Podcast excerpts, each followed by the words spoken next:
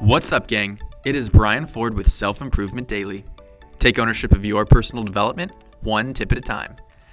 I think we can all agree on this one. There is value in being there for someone else. We know this because we all have experience both in sharing that value as well as in receiving it. But this can take a few different forms, and it's a relationship I want to explore with you today.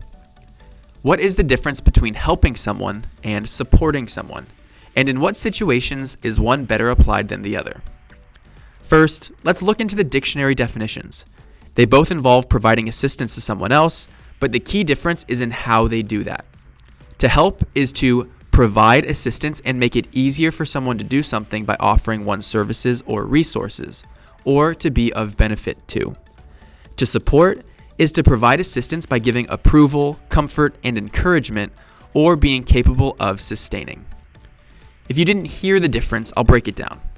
When you help, you do so with a specific end in mind. There is an objective or desired measurable effect to achieve, and it's through help you can make progress in working towards it.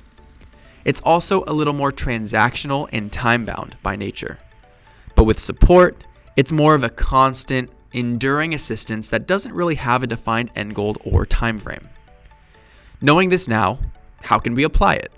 Well, we need to listen to the way it is being asked for.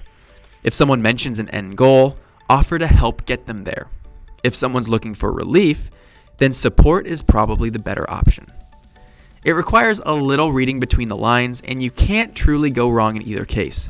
But if you want to be as effective as possible in giving someone the assistance they need, then identify if you need to help or support.